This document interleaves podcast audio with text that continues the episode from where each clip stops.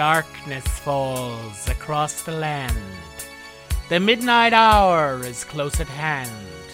Creatures crawl in search of blood to terrorize your neighborhood.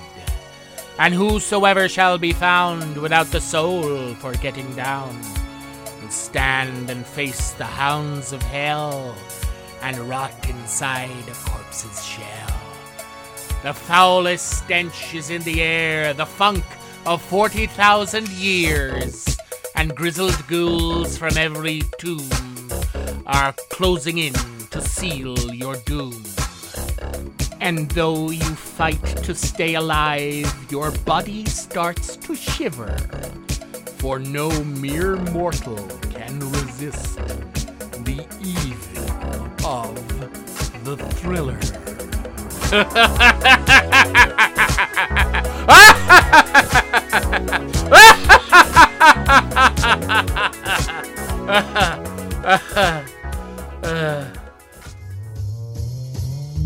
down and grab a glass. Sinead, Ross, and Niall have made a podcast.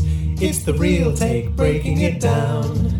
Having fun and talking movies. Fa-da-da-da-da-da, talking movies. Why, hello there, and welcome, film fans, to our spectacular edition of The Real Take, the podcast made by film fans for film fans. And tonight, as we are nearing Halloween, the time of year where ghouls and ghosts come out to play, where things that go bump in the night and monsters roam, we thought it would be a good idea to explore creatures that have scared audiences for generations. We are talking monster movies, and Ross and Niall are here. How are you doing, guys? Very, oh, very scared here. Our knees are knocking and our, our shivers are timbered. No, sorry, that's pirates. That's pirates. And That's pirates. actually, strange enough, you know, this Halloween is the first Halloween in a good few years where there's actually going to be a full moon on Halloween night. So it'll be extra creepy. Oh. It will be extra creepy. And, you know, thanks for that because really this time of the year and anything connected to Halloween or, you know, monsters just scares the absolute bejesus out of me. I think we'll find as this podcast progresses that I am the absolute wimp of the trio. I am that one who is like screaming in the cinema at nothing. Um, I have been to see romantic comedies with you where you scream. yeah, well, you know, the horror can lie in all sorts of genres. yeah. Uh, but you know, monsters they've been cropping up in, in stories for centuries. Uh, the fictional characters such as the boogeyman, the werewolf, vampire, they're usually seen in sort of cautionary tales, folklore, designed to keep people on the straight and narrow uh, in life and kind of away from from sin. So this is kind of where I suppose monsters started appearing first of all. And I think, like, look, I'm sure there was way more monsters written down in folklore throughout the years, but um, I know that the summer of 1816, a group of friends gathered in a villa in Lake Geneva. Oh, yes, I re- I remember story. it well. You remember it there, do you? Well, Byron was there Yes. and she- uh, Shelley and his wife. Yeah, yeah. Absolutely, and this, of course, was you know the the birth of Frankenstein or the modern Prometheus, and uh, this is kind of uh, one of those books um, that stays with you. Kind of, uh, I, I remember studying it in college, and it's just fantastic. But this is where you know I actually for years, and I think I don't think I'm alone here. I actually thought Frankenstein was the actual undead brought back to life monster but of course that's not the case at all he is the scientist mm-hmm. That's a real famous, well, actually thing. Yeah. If Yeah, you want to, and you'll know, and I- I used to be the guy who goes, Well, did you know that That's surprising, though. to be- used to be the the well actually guy? I've tried to stem my, my baser instincts and improve myself, but I still have a little bit there. Well, you see, I like I like well actually guy because he teaches me something all the time. Oh, okay. um, but uh, yeah, it's it's one of those ones that stayed with me um, for being utterly frightening. And again, it's kind of like who is the monster in this, you know? And that's kind of going to be my team, I think. Uh, throughout uh, my picks for this evening. But in terms of cinema, and cinema history. like really, I'm, I'm not sure. I suppose the very first appearance of of a monster. It was definitely in the 1900s. Uh, I did come across um, a film. I think it's from 1915 called The Golem or The Gol- Golem or something. No, the, yeah, Gollum or Golem. Yeah, it's a Jewish Jewish uh, folklore. Was that like I, I don't know? That's as early uh, as I could see in terms of uh, cinema going back, and I Yeah. would have thought that the 1922 film Nosferatu was kind of one of the first monsters appearing on screen. Yeah, I mean, you could you could be you could be right there. A lot of those early movies that dealt with subjects like that, and people have been going to the cinema to see, what would you say, the fantastic, um, you know, the the uh, uh, super normal, the or paranormal, uh, since there has been cinema. So um, a lot of those movies have been lost to time, unfortunately. But you could be right. The the Golem certainly would be one of those uh, early early movies. I think monsters and you know they certainly as soon as storytelling was taking place, even in this country in Ireland, um, you know there's always been stories of banshees and leprechauns since storytelling existed. You know, and before that, if you look at Greek mythology and stuff like minotaurs and stuff like that, so it's always been part of our storytelling culture. So it makes sense that as soon as we start making movies, we start showing monsters as well. Yeah. Absolutely, yeah. Just yeah. um, while you were talking about uh, Shelley and the uh, that that meeting, where I think also the first kind of recorded vampire, Doctor Polidori, uh, created Ruthven the vampire, which then would go on to inspire Bram Stoker. Um, have you seen? There's a, a 1986 horror movie about that meeting called Gothic. no, have you seen I've that? never seen No. it, no. Starring our own Gabriel Byrne playing Oh. Byron. And Julian Sands plays Shelley, and Natasha Richardson as Mary Shelley, um, and uh, Myriam Cyr as Claire Claire or Claire Clairmont, yeah. Uh, and Timothy Spall is in there as Polidori, who created what is recognised as one of the first vampires in literature. But uh, that's a it's an interesting movie. It's a it's a very eighties Ken Russell movie. But you know, if you're interested in the birth of horror in literature, it's a good film to see. Ah, that is that is one definitely to, to, to, to go back to. Um, and you know, I think in terms of cinema as well, you know, as as Ross mentioned there, they have been on the screen such a long time and you know we, we all can go back to those real kind of iconic performances like you know uh, Boris Karloff and Frankenstein um, of course Murnau's Nosferatu being the you know one of the first kind of uh, vampire movies as well um, and of course werewolves the whole shebang they all they all pop up all the time but I think what I really found fascinating about these uh, movies as well is what they are saying about society at the time because more often than not in in the horror movie genre and in the monster movie genre the monster is representing something that mankind is mm, trying to wrap its head around Yeah. uh, and doesn't really like, let's say. Um, You know, so you have, uh, you know, things like, say, um, for when, when example, uh, the the uh, ha- Hammer horror kind of versions of Dracula came about. That was when Dracula went from being this kind of anemic, uh, let's just say weirdo, to to a sex symbol. You know. That was the Uh, start, I guess, of sexy, sexy Dracula. Yeah, Sexy Bela Lugosi. Now, don't get me wrong, Bela Lugosi, very handsome man, very charismatic, but uh, you know, Christopher Lee, he's just got it over him a little bit on He does. Yeah, sex absolutely. appeal. He Yeah. does in the sex appeal. And of course, this was around the time, you know, it was responding to the sexual revolution. And of course, Kinsey uh, and his famous papers as well came out kind of around this time. So, you know, they were responding to this. And this is when, I suppose, well, to be fair, Dracula's always kind of had that kind of seductive quality about him, you know, and uh, allure, let's say, as well. The whole idea of uh, the the biting of the neck, all of that, like it has complete sexual connotations, I suppose. No matter what vampire, uh, you know, or what sort of image he's he Yeah. comes in, you know. Yeah. Um, then you know you, you move into say uh, you know I suppose the the one that I would have been kind of introduced to uh, in the eighties, of course, is you know which will be my main pick of the night. Um, is things like you know the Lost Boys, Fright Night, where uh, Oh, Fright Night's vampire- fantastic. Why didn't I do Fright Night? I should have done Fright Night tonight.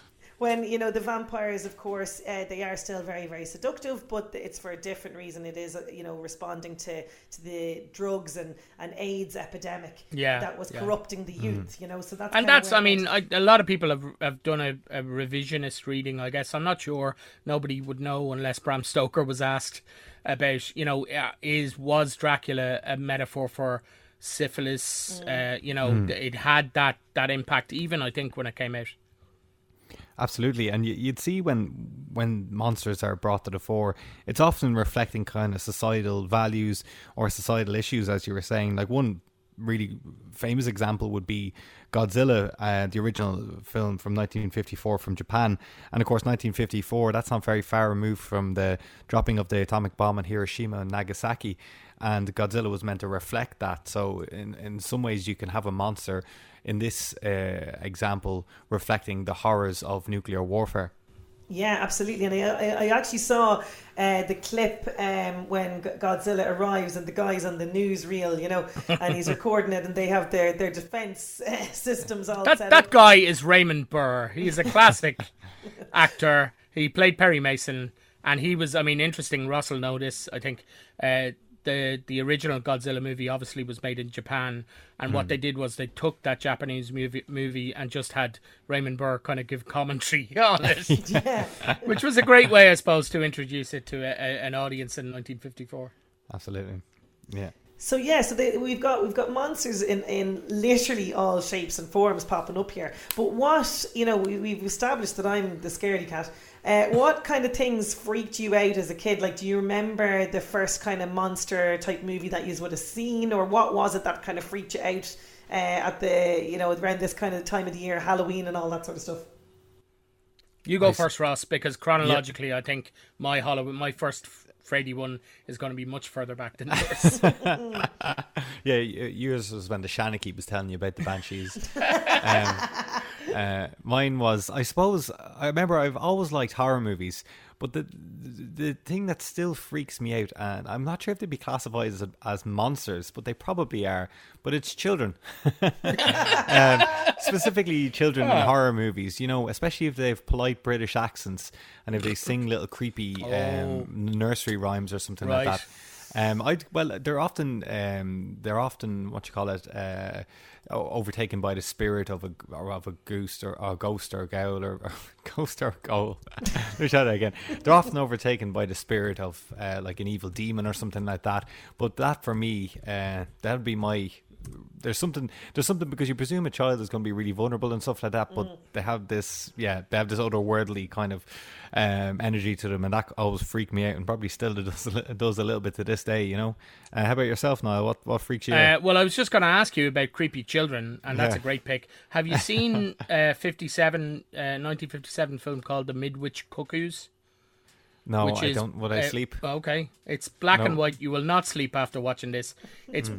written. It's based on a novel which is written by the guy John Wyndham, who people would know as the writer of The Day of the Triffids, and is the creepiest children's horror movie where you see creepy children in of all time. So check that one out, Ross, and then take a week off work because you're not Yeah. gonna you're not gonna No. sleep. I, well, I, don't- I Um, won't do it around Halloween because I don't want trick or treaters. I'm not sure if there will be trick or treaters this year with COVID, but they definitely As long as they don't, two. yeah. They'll be more than two meters away of them after watching that movie. As long as they don't arrive with glowing eyes and a bold blonde bowl cut. All those kids in that movie have glowing eyes and a blonde.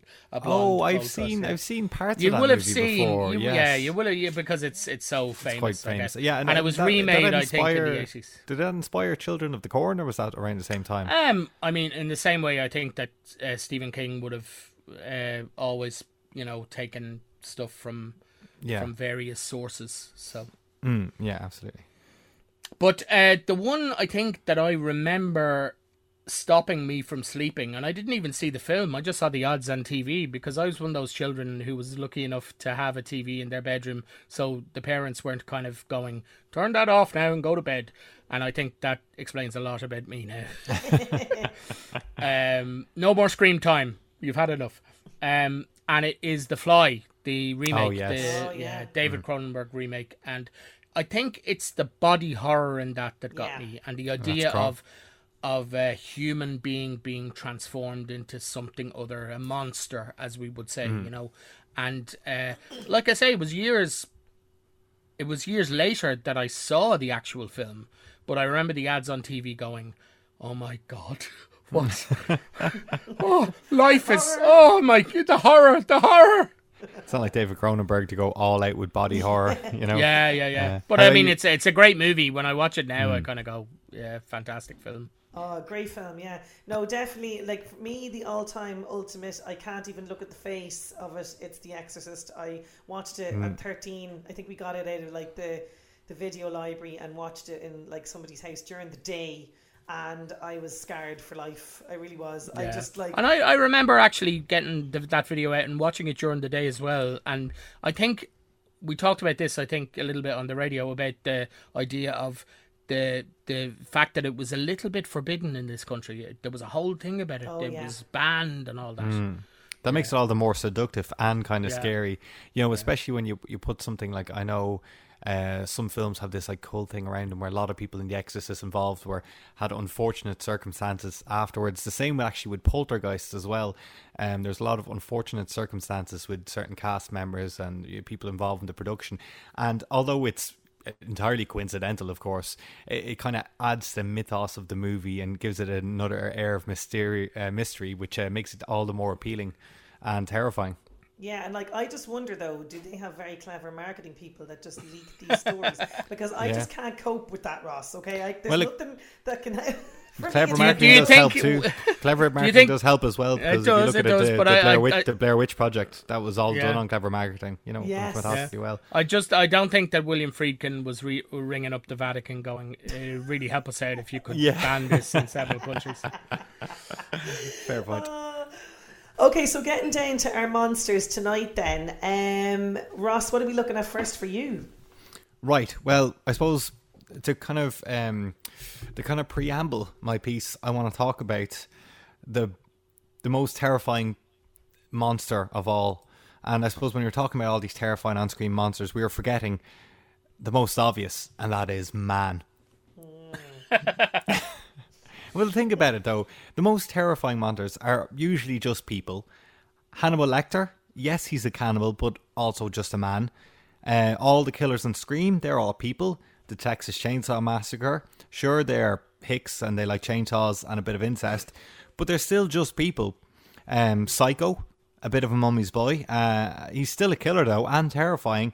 And he's just a man who sometimes dresses as a woman. American Psycho, he loves Phil Collins. Sure, who doesn't? He's over concerned about business cards, but again, just a guy.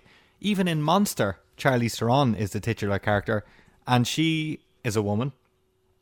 Think of every episode. Well spotted. Yeah, there you go. None gets Um. I, I I really hope that you're about to say, "Think of every episode of the Cosby Show," because That's a whole other podcast. That's a good point. I'll go a bit more PC. Think of every episode of Scooby Doo. How about that? Uh, and so you have uh, you have loads of ghosts and ghouls and mummies and goblins and so on and so forth. But who's the bad guy? That's right. It always ends up being us. Uh, so do you accept that as my entry? Is that okay? Oh, jeez, we'll have to because it goes in complete con- contradiction to what I have for my picks. But all right. No, I'm not going to accept that. I'm only messing with you. Um, uh, Oh, he, he he tricked a, us a double twist. That's what it's like called. history's greatest monster. Absolutely. um, yeah, but look, when you're talking about movie monsters, uh, what makes those characters I just mentioned so terrifying is because they're just like us. They're people, and when you apply that to a movie, it can be particularly effective if you're talking about zombies. And uh, in particular, I want to talk about a movie that brought zombie movies into the public consciousness, and that is Night of the Living Dead from 1968. It's actually a film I'd meaning to watch for years and years. I had seen Dawn of the Dead, I think that was the first one I saw, and uh, this was one that had been on the list, and it was just earlier this year I actually watched it for the first time and I was blown away. I absolutely love it. It's uh, it basically follows a, a bunch of uh, kind of survivors who've holed up in this farmhouse uh, in the countryside to escape from the undead. And uh, a radio broadcast they're listening to tells us that the re-dead have reanimated and they're now attacking the living.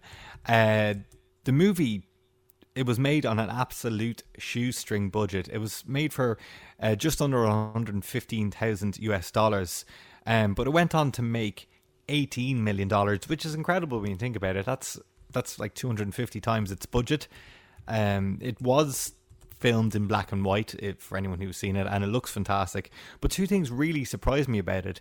It's surprisingly gory for a film from 1968. I mean, there's guts, there's bloods, there's there's people being eaten and attacked uh, by by zombies, um, which I found very surprising to be so graphic for from for such an early film, and also the fact that they have a black actor, uh, Duane Jones. He plays the hero of the movie, and he's easily the calmest and most resourceful character in the whole bunch director George A. Romero apparently he didn't really think too much about race when he was doing the casting. Uh, certainly not as much as the critics or people reading into the movie afterwards did. Uh, he simply hired him because he was the best person at the audition, uh, but everyone else was reading into it, thinking, "Oh, why is he casting a black actor as the hero?" Which would have been maybe controversial at the time because there's a lot of race problems in, in the US. I know they haven't gone away, but certainly in the late 60s they were very prevalent. And to have a, a black he- hero being the most calm and uh, coordinated person uh, leading a bunch of white people i thought was fantastically forward thinking i suppose for the time. Um, but you know this is a, a great movie and it has all the tropes which have since become mainstays in zombie horror movies. Um, what i love about this movie most is that it brought zombie movies into the public consciousness. Uh, it by all means wasn't the first zombie movie, um, but it was the one that brought brought it into notoriety, uh, made it famous. Uh, and strangely enough, there is one word that this film is missing. Do you know what it is? Zombie, I think. Absolutely, yeah. yeah. They are never referred to they as zombies. Like yeah. yeah. they're called either the undead or go or ghouls. Um, through the majority of it. Um, but yeah, look when the, when this film was released, and I think it's uh, something I love about zombie movies is you can put a load of your own meaning into what the zombies represent. But when the film was released, a lot of people mused that the undead represented could have been civil unrest or could have been the Vietnam War. Uh, you know, obviously big issues in, in the '60s, but that's what I love, as I said about horror movies. They can they can be used to represent lots of societal issues, just like Godzilla back in the 50s representing uh, nuclear fallout. Uh, like if you look at 1978's Dawn of the Dead, which I was talking about earlier on, and it's it's, it's part of the, the same franchise, the zombies there probably represent consumerism, especially when they're holed up in a, in a shopping mall. Um, and when George A. Romero was making uh, Night of the Living Dead, he kind of based the the undead or the the ghouls uh, on on the creatures, on the vampire like creatures, actually in 1954's book I Am Legend, which has since been adapted to, on the screen three times. Uh, we did The Last Man on Earth in 1968, uh, Omega Man with Charlton Heston in 1971, and probably most recent, or probably most recognizably, or, or certainly most recently, was with Will not Smith to me, not to me. No, it's Omega Man all the way. And I, I think actually when, when, I was talking about ma- how man is the monster as well, I was kind of just joking around. But I suppose that was really the point of the uh, the book I Am Legend, it was he spends all the time thinking that the vampire-like creatures are the monster, and at the end he comes to realize he himself is the monster. Yeah, and that's yeah. a whole point that kind of the 2007 film kind of glossed over. Oh, totally did. It was really disappointing because I'm a real fan of the book as well, and I was like, "What? That's not it." Yeah, and it and we we don't deep. often talk about books on this uh, on this podcast, but uh, it's a it's a quick read, and you know. Mm it's really worthwhile. It's a great. It's one of those Richard Matheson, fantastic writer who is uh, responsible for a lot of uh, works that have been turned into movies and franchises and things like that. But um, I Am Legend is great. And I will say actually one thing in defence of 2007's I uh, I Am Legend with Will Smith. If there's anyone who's a fan of Faith No More or maybe Mr. Bungle or any of those um, bands which feature the vocal stylings of Mike Patton. Um, he actually does all the voices of the zombies in that movie, which I think you'd agree are fantastic. Oh, yeah, he, ah. Yeah, and um, there's a video of him doing it, and he said he had great time, a great time doing it because he obviously plays in quite extreme bands, um, you know, more, much more extreme than Faith No More, and he does a lot of say screaming in his performances like that, and he said it was just like doing a show like that, and you can see him screaming his head off in a recording booth, but it's fantastic, and it, you know, it, it, works for the movie. Um, it's it's it's not a bad movie. It's not. We're being, I guess, uh, we're comparing it to better versions of that story, but it's a good film. Oh, absolutely. I think the only part I'm not about annoyed about is it glossed over the main point really of the of the uh, the book. But besides that, it was a thoroughly enjoyable uh, watch. But um, anyway, yeah, going back to Night of the Living Dead, there were there was five subsequent films um, in the series, but for me, it was this movie that really had a massive impact on movies and horror movies in particular. Um, it, it, told future horror creators like John Carpenter, Wes Craven, a lot of people are doing slasher movies in the 80s. That really, you could make a really effective and terrifying horror movie on a tiny, tiny budget you don't need to be splashing out. And it also showed the peop- uh, showed people that there was a real appetite for movie gore, guts, and blood splatter, which I think you'll agree is something we've seen a lot more of since Night of Night of the Living Dead. Um, it's it's still a really well considered film more than fifty years after its release, and still terrifying. And it's been added, of course, U.S. Library of Congress National Film Registry. Um, and since then, there's just been a million zombie movies in the meantime in every genre, uh, and, and there's the good, the bad occasionally the very the great and some very funny ones as well. and I think we can all thank George A. Romero for making that happen. It was Night of the Living Dead in 1968 that did that. As I said, not the first zombie movie by by by any account, but it was the most important zombie movie, and it's probably the reason why we're still watching and they're still making zombie movies to this day.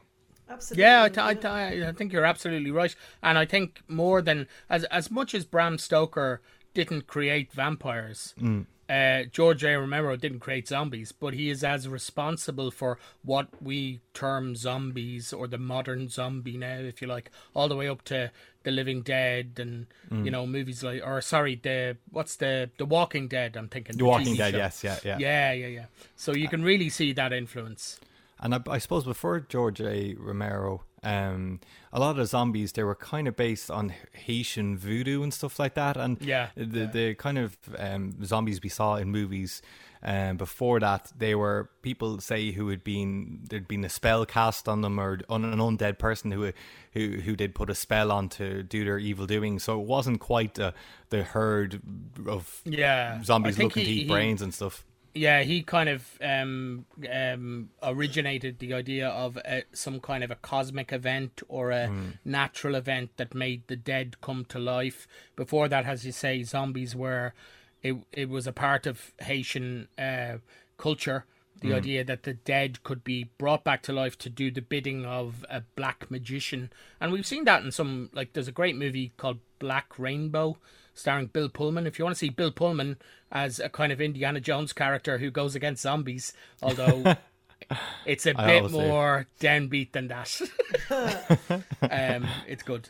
Yeah, yeah, no, I think check it out. Uh, definitely. Like I, I like vampire kind of movies, zombie movies. We definitely, as you said, uh, Ross, there's such a huge, huge appetite still for that. Like I mean, I just loved um, the way uh, Danny Boyle flipped mm. the whole thing on on its head and made them, you know, far from shuffling and moaning yeah. and groaning. They are like, you know, like uh, I don't know, just racing through streets, you know, running a full pelt. Yeah, yeah, yeah. totally. And actually, it, when it comes to that, more terrifying, you know.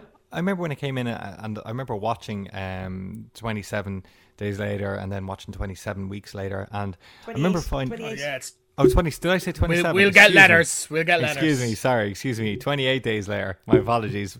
Um, you know, one day before would have been fine. Um, 20, 28 days later and 28 weeks later. I remember watching those the first time, and my obviously the running is terrifying because there's much more of an obvious threat. But I, I, think there's something about the slow lumbering, never stopping. It's kind of like the same way like It Follows was scary because yeah, they're not running yeah. after you. There's something about them kind of lumbering in the distance and they're relentless and they yeah. they won't be stopped. Yeah. But I, I, I did like his take on it as well because they both are terrifying, but just in different ways. Uh, so Niall, what are you looking at? I am looking at what I thought this entire thing was about, which is monsters. So I did a lot of are research. monsters. No, well, now I don't know about that. Oh, I no, did a lot of getting into that research. Come on. A lot of research about what a monster movie is compared to a horror movie. Okay. Okay.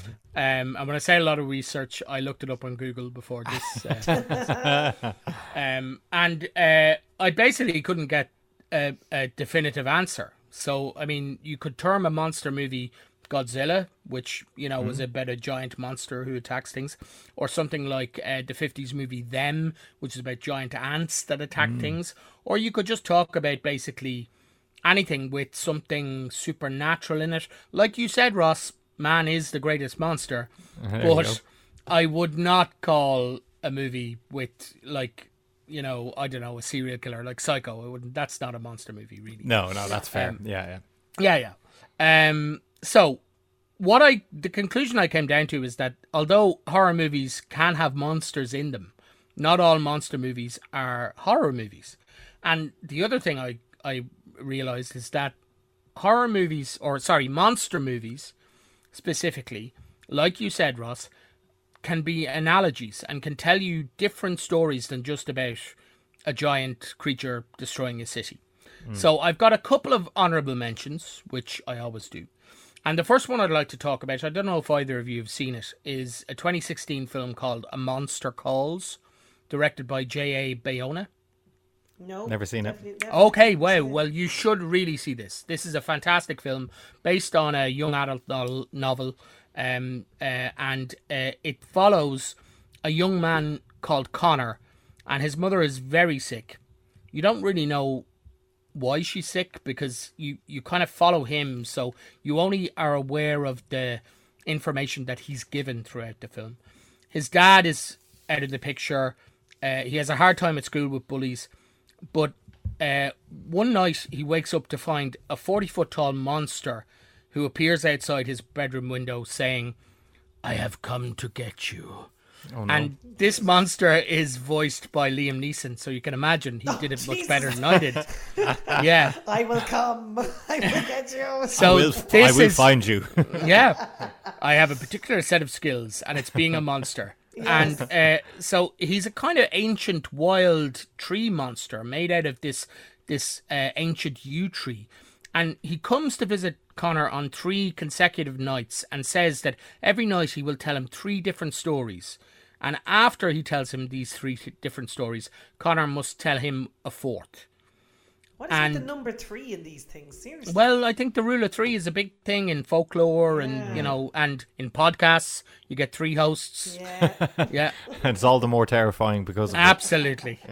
Um, and uh, these stories, each one, as this monster tells the stories to this young boy, uh, educates him a little bit about what he's going through, and ends up guiding him on a, a journey about dealing with. Uh, I mean, it's no, it's no uh, secret really. This film is about uh, bereavement and grief because you find out that Connor's mother is dealing with cancer, and it's about how he processes that. And like I say, it's based on a young adult book. Uh, it was written or started by Siobhan Dowd, who actually passed away without it being finished. And Patrick Ness, who's a great author as well, he ended up finishing it. This is a great movie. I would recommend it heartily to both of you. It's got a piercing sadness that runs through it. And I wanted to talk about it particularly because the monster was in the title. But rewatching it for this, I was just made aware of how good this film is. And it is all about this 13 year old boy who's the heart of the story, struggling to process uh, the bereavement and grief that he goes through. It's got a great cast. Toby Kebbell turns up eventually as Connor's father. Sigourney Weaver plays uh, Connor's grandmother, and Felicity Jones, in what I think is probably the best thing I've seen him in, plays Connor's mother. Um, but the film belongs to not only Liam Neeson, who's the voice of the the monster, and uh, the the motion capture stuff was done by Tom Holland, uh, who had worked with the director before in a great movie called Impossible about the tsunami in in Thailand. Um, and was a stand-in for the motion capture capture stuff. But the young Scottish actor Lewis MacDougall, who plays Connor in this, is brilliant. So do not delay. Go and see this film. It is not a horror movie, but it is a movie about the monster that we deal with in all of our lives. So that's our that's my first honourable mention. It's not a My monster second- movie, but would would it be something you'd watch at Halloween? Do you think? No, no. I oh, mean, right. look, this is this is a tough sell. It is. I'll be honest with you because of the subject matter. But it, I think it's mm. a great film and it's really worth seeing.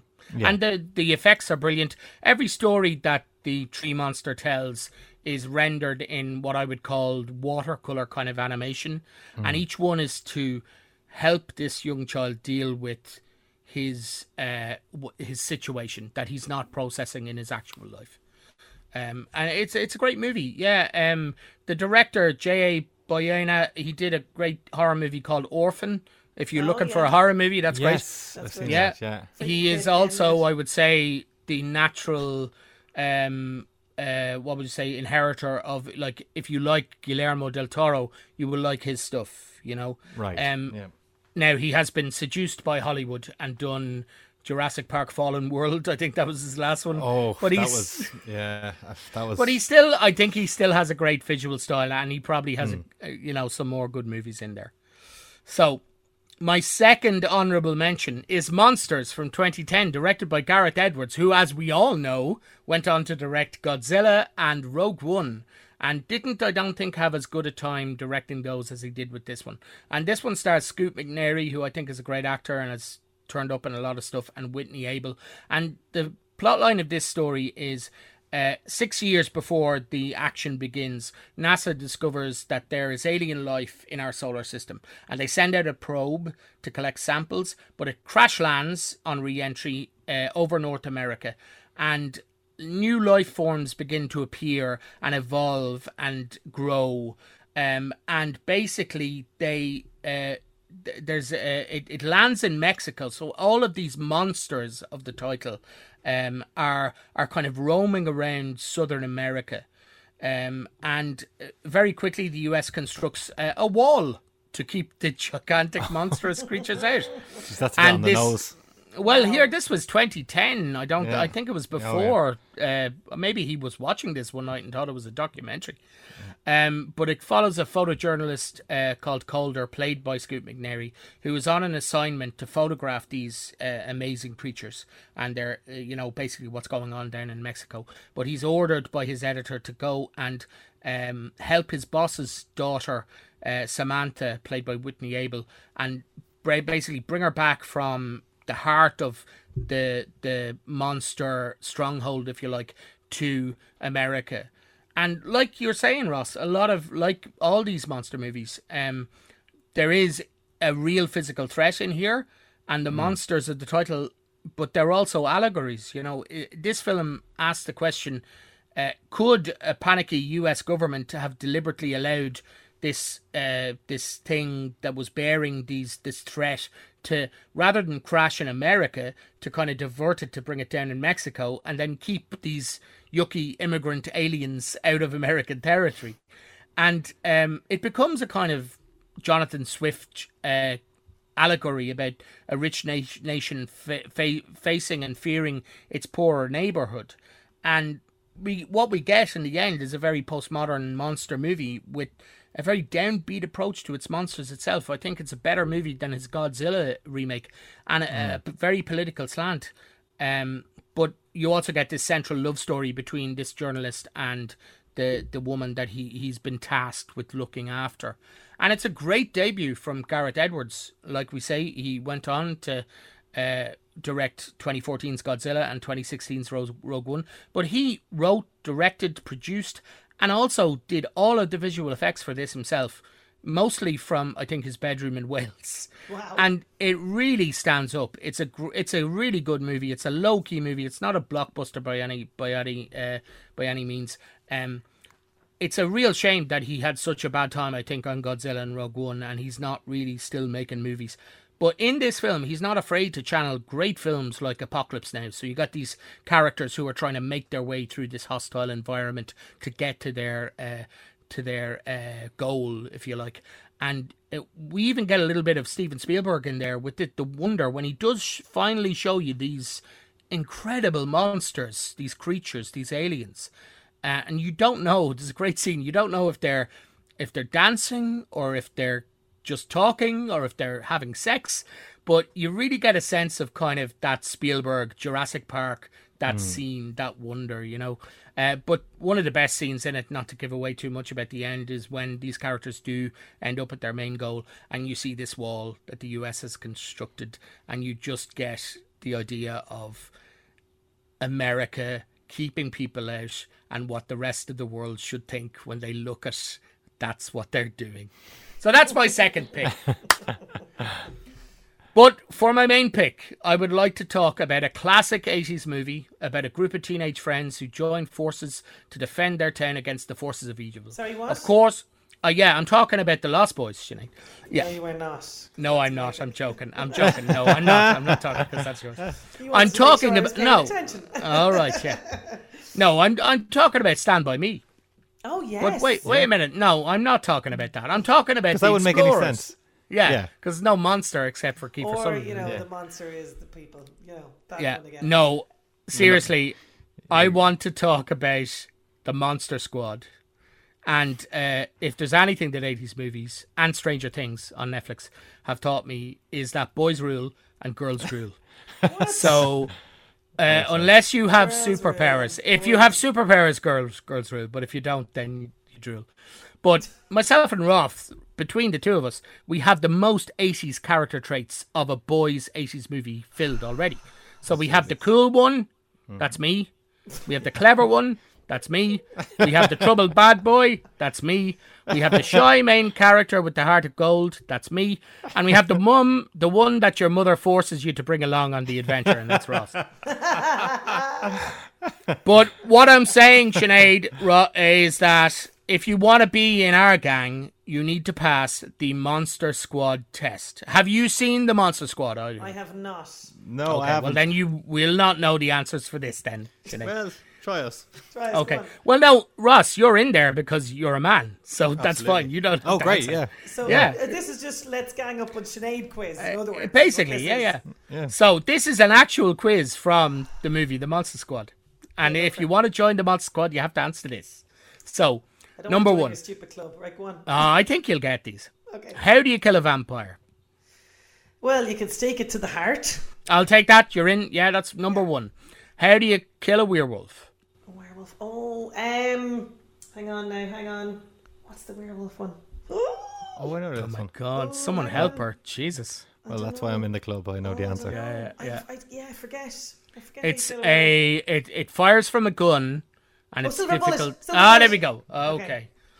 Uh, was gonna say number silver three, and I I'm sure you know this one. Is Frankenstein the name of the monster or his creator? the creator. Correct. This is actually from the movie. And number four, where does a mummy come from? Egypt. Correct.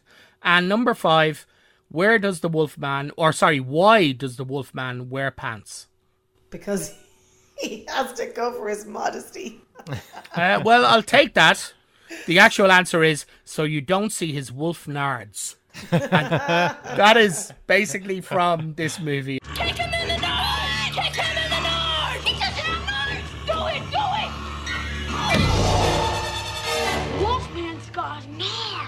Okay, so congratulations. Even though you're a girl, you are cool enough to join me and Ross in our totally rad 80s team. Or at the very least, at the very least, you can come in at the end of the movie and save us from the baddies, teaching us all that that hey, More likely. yeah, girls are cool after all.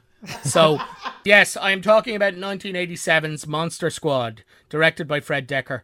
So, this is a comedy horror movie uh, written by Shane Black, who at the same time was writing. Ross, do you know? Leo, Leo Weapon? He was, yeah. So he my was God. writing Lethal Weapon and this at the same time. And also, Fred Decker helped with the script. I Um, think Ross has managed to work in Lethal Weapon every time, and It you should- have managed to work in some bloody superhero reference as well. In every I don't think. I've done a superhero Uh, yet. Tom No? Holland.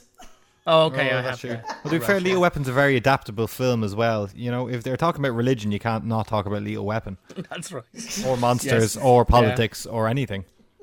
Um, so this is a movie that I, I wish I remembered when we were talking about our uh, big flops because uh, Ross, you talked about the Universal Monster Universe, um, Yes, that's which right. kind of never really happened for them.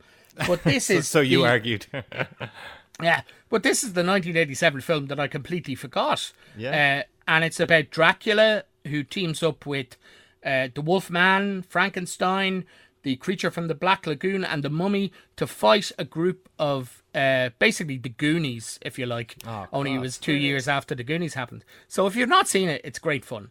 Um, there's fantastic monster effects in here, courtesy of the great Stan Winston. Uh, for example, there's a scene where the mummy gets his bandage caught and it unravels basically like a, a cardigan. Uh, the Wolfman is, apart from getting kicked in the nards, which is what I was referring to there, which is a great scene, uh, he gets blown to bloody fragments and then kind of has to reassemble. Um, one of the reasons I think this is a really well loved classic on VHS, but didn't do well at the in the box office, is because its rating is a little bit. It's it's got it's full of kids that are too young to go and see this film. We talked about this a little bit before. You know, um, there's nobody that you can you can identify really in the cast because the film is kind of gory and deals with uh, you know stuff that maybe shouldn't be in a kids movie. So it got a 15 rating. So the people who were going to see it were kind of going, well, this is a kids film because it's full, it's full of kids. But um, you know, like I say, there's there's great parts. So if you imagine Chunk from the Goonies blasting away with a shotgun, that's fantastic. uh, Doctor Van Helsing turns up here and he gives a ghostly thumbs up to to the hero. Um, what what else do we have? Um, there's great throwaway scenes. It's got the same mother who was in the Goonies in this. Now it was two or three years after, but you can see that they were trying to do the Goonies again, just with the Universal monsters. Um, but uh, it's still, I think, I rewatched it again. It's still quite scary. Like the depiction of Dracula and Frankenstein and the Wolfman. It still, if it still kind of got me going. This is classic kind of monster movie fun here, you know. Um, now they had a real hard time when they were making this because they didn't have the actual rights to the Universal monsters, so they they couldn't like the creature from the Black Lagoon had to be called Gilman all the way through, and Frankenstein had to be like 50% different from Boris Karloff. So he has his bolts in his forehead instead of his neck, you know. So it's little stuff like that. Um, there's also uh, a central thing about they have this amulet that's going to destroy the monsters, and it's all about whether or not somebody is a virgin. And not to spoil a bit the end, turns out she's not a virgin. But uh, yeah, um, but I had so much fun rewatching it. I'm not sure if it ages well. Like the thing about the virgin stuff, there's also a plot point where uh, one of the main female characters is uh, blackmailed into joining the, the group because they have they've taken photos of her undressing in her bedroom. So Revenge it's like, porn. yeah, Yeah, Well, just- yeah, yeah. Well, now I mean, it was all very 80s and innocent, but it, it, it doesn't age well, as I say. Um, there's also a bit where Dracula, who has translated from Transylvania, no pun intended, or moved from Transylvania to America, he ends up his his castle, if you like, or his stronghold, is this abandoned house, and the the address is six six six Shadowbrook Lane. So I just imagine Dracula, you know, getting on, on the phone after he land, landed in uh, in America, going, "Hello, I would like to rent the property at six six six Shadowbrook Lane." Oh, oh uh, a utility bill. Yes, well, I have something from Transylvania. oh, oh uh, someone to vouch for me. Well, the Wolfman, possibly, but his credit is bad. I can imagine the uh, real estate agent going, "Oh, actually, six six six is unavailable. There is a lovely condo just down the road, six six two on the same road." I'm not interested. Goodbye. and he also has, he ends up, there's a big car chase in this, which is great fun. But Dracula and all of his kind of monsters, well, monsters are are in this hearse with a with a skull uh, thing on the front of the hearse. And I'm just going, how did he have time to get to America and go, do you have a hearse? Can you put a silver skull on the front of the hearse, please? um, but the Monster Squad, I watched it so many times uh, on VHS when I was growing up, and I rewatched it again. It is such great fun. That looks like a real. That's that's me sold. I'm gonna watch that this Halloween. It looks fantastic. It sounds fantastic. Well, my vampire type creature also does not live in Transylvania. But we'll get to that in a minute because I just have two very uh, cool films that I have to mention as honourable mentions. The first is Cabin in the Woods. Um, now, I don't want to discuss this one in too much detail. It's from 2011, stars Chris Hemsworth and Kristen Connolly and a host of others.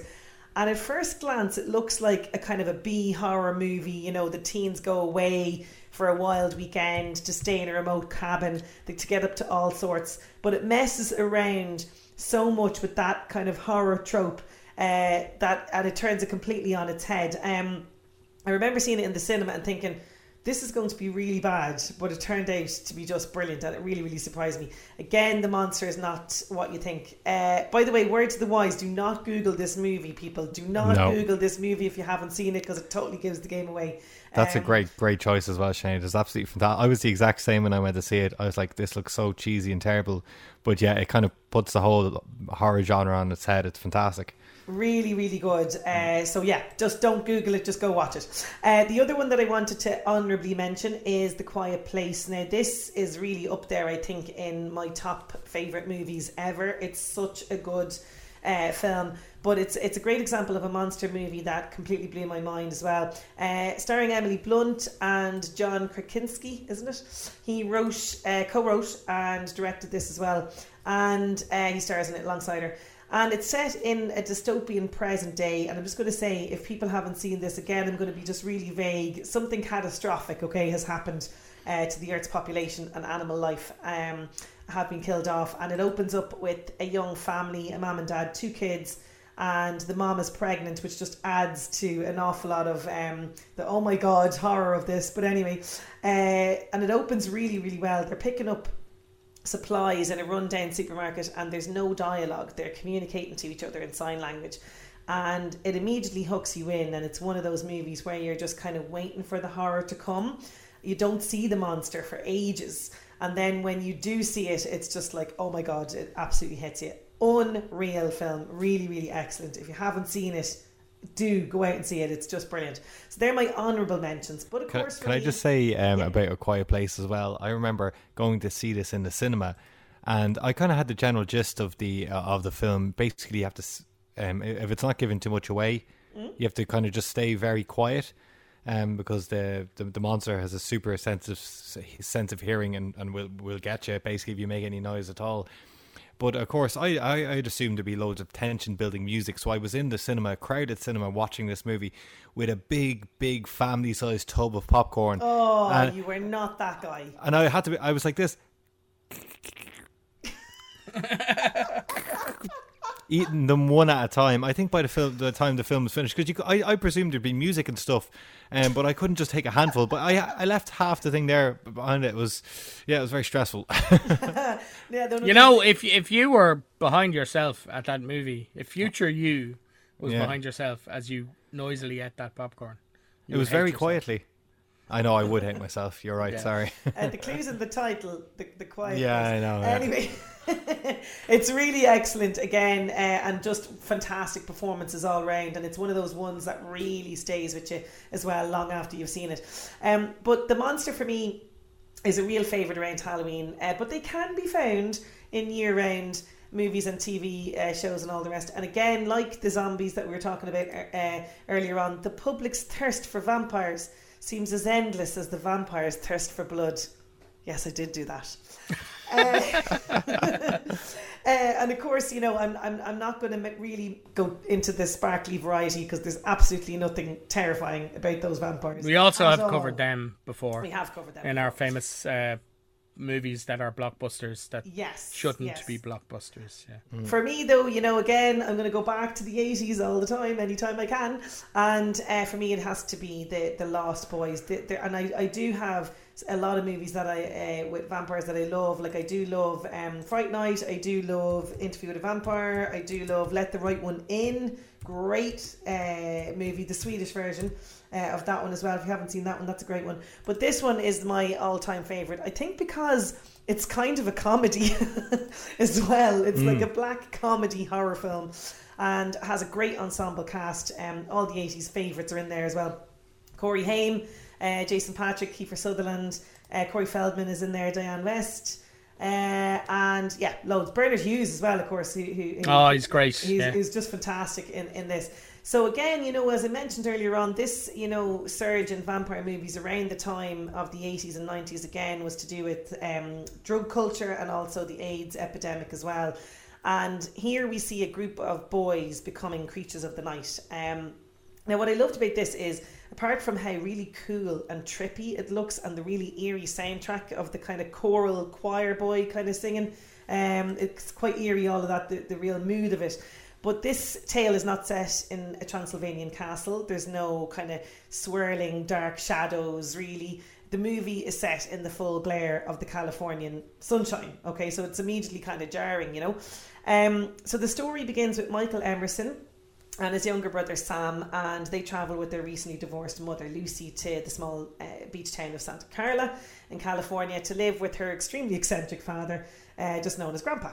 So they hang out as most kids would in the really lively boardwalk area, and there's a kind of a summer carnival going on, and the whole boardwalk is plastered though with flyers of missing people, uh, mostly kids. Lucy gets a job at the video store, which is uh, run by the local bachelor called Max, and um, Michael, the older brother, becomes fascinated by this uh, mysterious girl just known as Star. Uh, she's a young woman that he spots on the boardwalk, but she seems to be kind of, uh, let's say, in deep with a motorcycle gang uh, led by the mysterious David. And uh, what happens is it's kind of this you know, initiation type thing with Michael into the gang, and it turns out that it's far more sinister. Uh, they have given him blood to drink, and uh, he starts to become the undead, the vampire. Uh, there's so many uh, great, great scenes in this, but the scene where Sam, the younger brother, realizes what has happened to his older brother, and he calls him a goddamn blood-sucking vampire, is just a brilliant scene uh, in it. And I think we'll just hear a little bit of that now. You're creature of the night, Michael. Just like out of a comic book. You're a vampire, Michael. My own brother, a goddamn shit sucking vampire. Oh, you wait till mom finds out, buddy. Sammy, wait. Sam! It's just brilliant. Like, and again, you know, you have the fantastic um, brothers, uh, the Edgar brothers, uh, Corey Feldman, or the Fro- are they called the Frog Brothers? The Frog Brothers, That's yeah, it. yeah. Yeah, Edgar and Alan Frog, uh, Corey Feldman uh, there as well. Absolutely brilliant. They're the vampire hunters here, and they give him horror comics to teach him about the threat that has infiltrated uh, their their their nice town in Santa Carla. Absolutely brilliant. Again, the very end, not to spoil it, but the granddad has the best uh, line as well at the end. Absolutely brilliant. It's one of those ones that I could probably quote. Uh, I've watched it that much. Um, but again, there's a lot of messing around with the, you know, what you would expect from a vampire movie, and uh, it's just brilliant. I loved the fact that the dark comic humor is thrown in there as well for a bit of light relief. But Kiefer Sutherland as a vampire will always terrify me. Absolutely. And actually, Yeah. there's a there's a great connection between the Lost Boys and a horror movie which came out last year, which I think we all enjoyed. And that was Jordan Peele's Us. Um, if Yes. you remember, Yeah. If you if you remember at the start of that movie, yeah, that's right. They're going to a um the boardwalk of Santa Cruz in California. And um, you, you you hear the father mention, "Oh, they're they're filming, um, they're, they're shooting a film over there by the carousel," and they walk on by it anyway. But actually, strangely enough, it's set in 1986. In 1986, on the Santa Cruz boardwalk in California, by a carousel, they were actually filming filming Lost Boys. Now it's set in the fictional town of Santa Carla, which is fairly obviously based on Santa Cruz, but it's just an interesting little Easter egg for any fans of Jordan Peele or indeed the movie Us. Oh, and then and yeah, and also of, um, um, it it came out the same year as the Monster Squad. Yeah, which I think could be- the year after. Could Yeah. be could be why like I, it came out like Lost Boys came out in '87, so did the Hmm. Monster Squad, and I think it could be why the Monster Squad was not a success at the box office because the Lost Boys is just a much better cinema movie. Really, I mean, as much as I like Monster Squad, it's it's a it's a you know a guilty pleasure from my childhood, but Lost Boys is up there with uh, some of the best of them. Oh, it And, definitely is. yeah, and it has a, like a who's who of like teen stars in the Mm. 80s as well, you know. Okay, so uh, who's in the firing line this week? Who is going to be eaten by zombies if they don't watch a movie? 1001 films to see before we kill you. Yeah, so it's uh, it's my turn to go for this our weekly episode of 1001 movies to watch before I'm actually mauled to death by a werewolf. um, yeah, so this year I went back to 1985 and Teen Wolf. Um, anyone who's familiar with this film, I'm probably one of the last people in the world who hasn't seen it until just this week. It stars Michael J. Fox, and he's playing this kind of thoroughly unimpressive 17 year old uh, in small town Nebraska. His basketball team just absolutely stink. Uh, their coach begs the other side to let them forfeit in some cases. um, he can't uh, he can't seem to get the attention of the popular blonde in school. Um, he seems not to notice, or maybe he just doesn't care that his childhood friend um, Boof seems to be in love with him. And um, he's noticed, as a lot of boys, well, I would have said maybe earlier than that, hair has started appearing in places it hasn't before. Uh, yes, in this movie, becoming a werewolf kind of steps in as a kind of a puberty story device in some ways. The same way gaining powers uh, became a kind of met- a metaphor for puberty in Sam Raimi's 2002 Spider-Man. And actually, strangely enough, in both movies, there's very similar quotes about um, how you have to be more careful with more responsibility. Uh, let's have a listen to the line from 2002 uh, Sam Raimi's Spider Man. Remember, with great power comes great responsibility. That was, of course, Uncle Ben advising Peter Parker that with great power comes great responsibility. It may, however, have been um, inspired by 1985's Teen Wolf. Have a listen to the advice Michael J. Fox's character gets from his father. When you want it, you're going to have great power. And with great power goes a greater responsibility. And what did I think about Teen Wolf? I think everyone knows what this story is about. Um, I was actually very surprised because it had a lot of the elements I thought I would love. It had Michael J. Fox. It had a high school setting, a campy monster. I was ready for a good time. No! I Don't was- Doesn't like it. Burn him! really, Burn him! really Burn him! Get the zombies. Yeah. Let's hear. Let's hear. you know, why you know what's didn't going to happen. So obviously he he he turns into a werewolf. Um, you know, he turns into a werewolf. He does great on the basketball team. He gets he starts to become more popular. Gets the attention of everyone in the school, and then starts to not feel like an average. You know, an average seventeen-year-old from a nowhere town in Nebraska. Um, yeah, so I was ready. I was totally on board. I was definitely in the mood to watch it. I couldn't wait. I thought it was going to be fantastic. I just have no idea how it gained its cult classic like status. Uh, you know, first of all, one thing that really stood out to me when I first watched it was the music. The music in it is, first of all, it's terrible. There's a montage. The 80s, man. Come on. I know it's the 80s, and I, I like it. This is oh, you're. T- I, like know ter- the I know the montage you're talking about. At the eight- which is him end. playing yeah basketball and for about it's- for about 14 and a half minutes. It's ridiculous. Who has a monta- montage that goes on that long? But it's not just that. A terrible choice of song, and I usually love my montage 80s songs. Just look at all of Rocky. It's the only reason I watch those movies.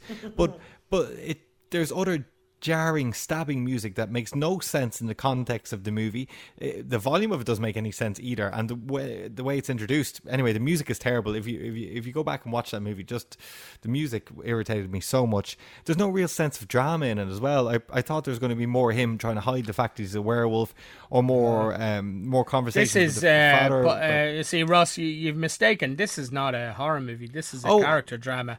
I- this I is I not about. I mean, character realistically, drama, come on. People. Realistically, people will be going. Have you heard about the high school basketball team who have a werewolf on? them?"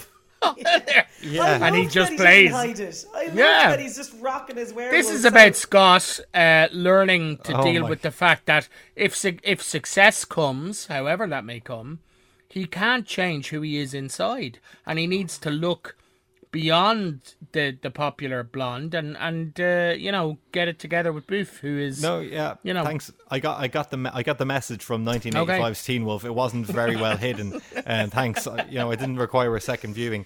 Um, look, you forgive stuff like the makeup being terrible as well, which isn't really a criticism. the makeup's terrible.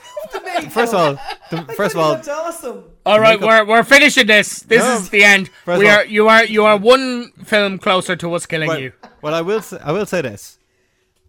I'm not the only person who didn't like it because Michael J. Fox obviously wasn't even key, that keen because he didn't want to come back for the for the sequel back in 1980 uh, in 1987. He He just knew said, it "I've great told, standalone." I have, I have told my story with Teen Wolf. Let Oh my the God. franchise pass on to Jason Bateman, and you know, Teen Wolf Two, brilliant, fantastic, another brilliant Another uh, entry yeah, in, the, yeah. in the Teen Well- Wolf franchise. Well, look, obviously, obviously, it was a flyaway success. It made like 80 million uh, from a budget of 1.2 million, and it did spawn a sequel, as we said.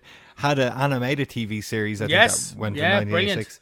And Yeah. uh, uh, and uh, it was rebooted as a TV series as well, which ran on MTV yeah. for like six. I mean, I'm I'm all in. I don't know what your problem is. like it's a great it's a great idea for a movie and i was fully on board to really enjoy it i love michael j fox especially around the 80s period i think he's fantastic uh, and look it had all the ingredients of a really really great kind of fun horror movie but uh, or not fun fun kind of um monster teen comedy but it just c- fell completely flat for me really didn't enjoy it at all uh, i failed to and see uh, we we so have much. seen we have seen the teenager goes in to buy beer without their their ID scene in a lot of movies. American Graffiti, Yes, that's uh, right. Superbad, but none is better than Michael J. Fox going in and giving him the wolf eyes and going, wolf "I want a keg of beer." Yeah, it's well, awesome. It's awesome. I, yeah, I actually did. The, there's some.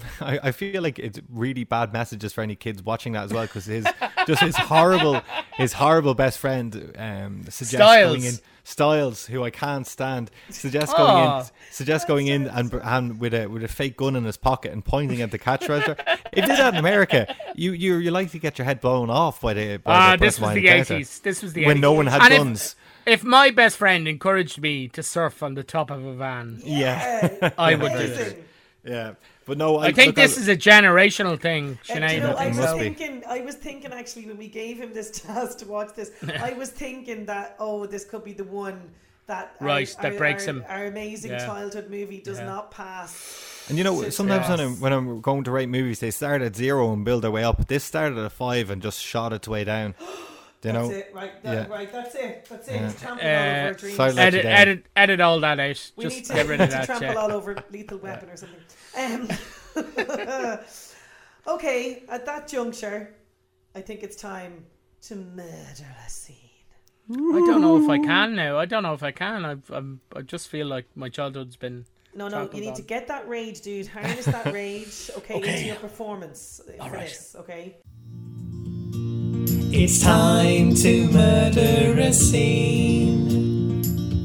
Okay, so it is time for us to murder a scene. Niall, do you want to set this one up? Absolutely. So this is uh, the uh, classic movie directed by Tod Browning, the first uh, cinematic uh, version of the actual Dracula. We'd seen vampires in Nosferatu from 1922, but Tod Browning brought us the first and still, I think, iconic uh, version of the character, uh, played by uh, Bela Lugosi. So um, let's just, without further ado, say action. I am Dracula. Oh, it's, it's really good to see you. I don't know what happened to the driver and my luggage and, well, and with all this, I, I thought I was in the wrong place. I bid you welcome.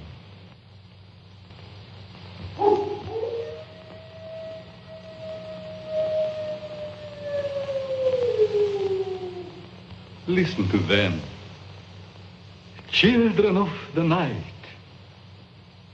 What music they make. Interior. Inside Castle Dracula. Enter Renfield. Enter Dracula down a long flight of stairs. I am Dracula. it's uh, really good to see you. Uh, I I don't know what happened to the driver uh, and my luggage, and uh, well, with all this, I thought I was in the wrong place. I bid you welcome. Dracula heads upstairs. Off stage, wolf call. Ow, ow, ow! Listen to them, children of the night.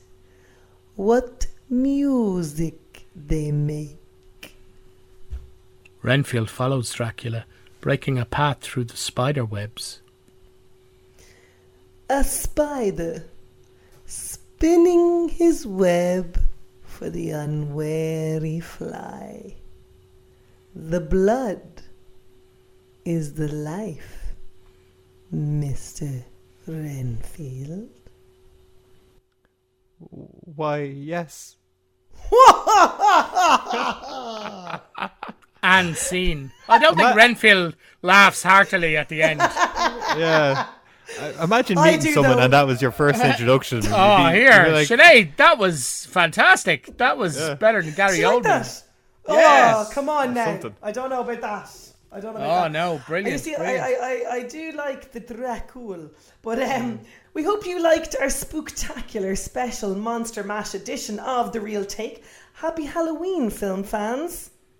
We'll see you at the Ghoulyard.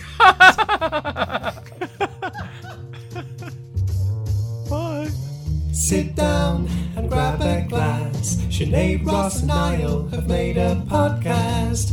It's the real take, breaking it down. Having fun and talking movies. Fa da da da da da, talking movies. You have been listening to The Real Take, presented by Sinead Brassil, Ross Leahy, and Niall O'Brien. Our music was provided by actor, artist, and musician Will Guppy. You can find him on Instagram at will.guppy. And you can find us on Twitter, Instagram, and Facebook at The Real Take Podcast. If you would like to contact us to tell us how fantastic we are, you can reach us at The Real Take Podcast at gmail.com. See you at the movies.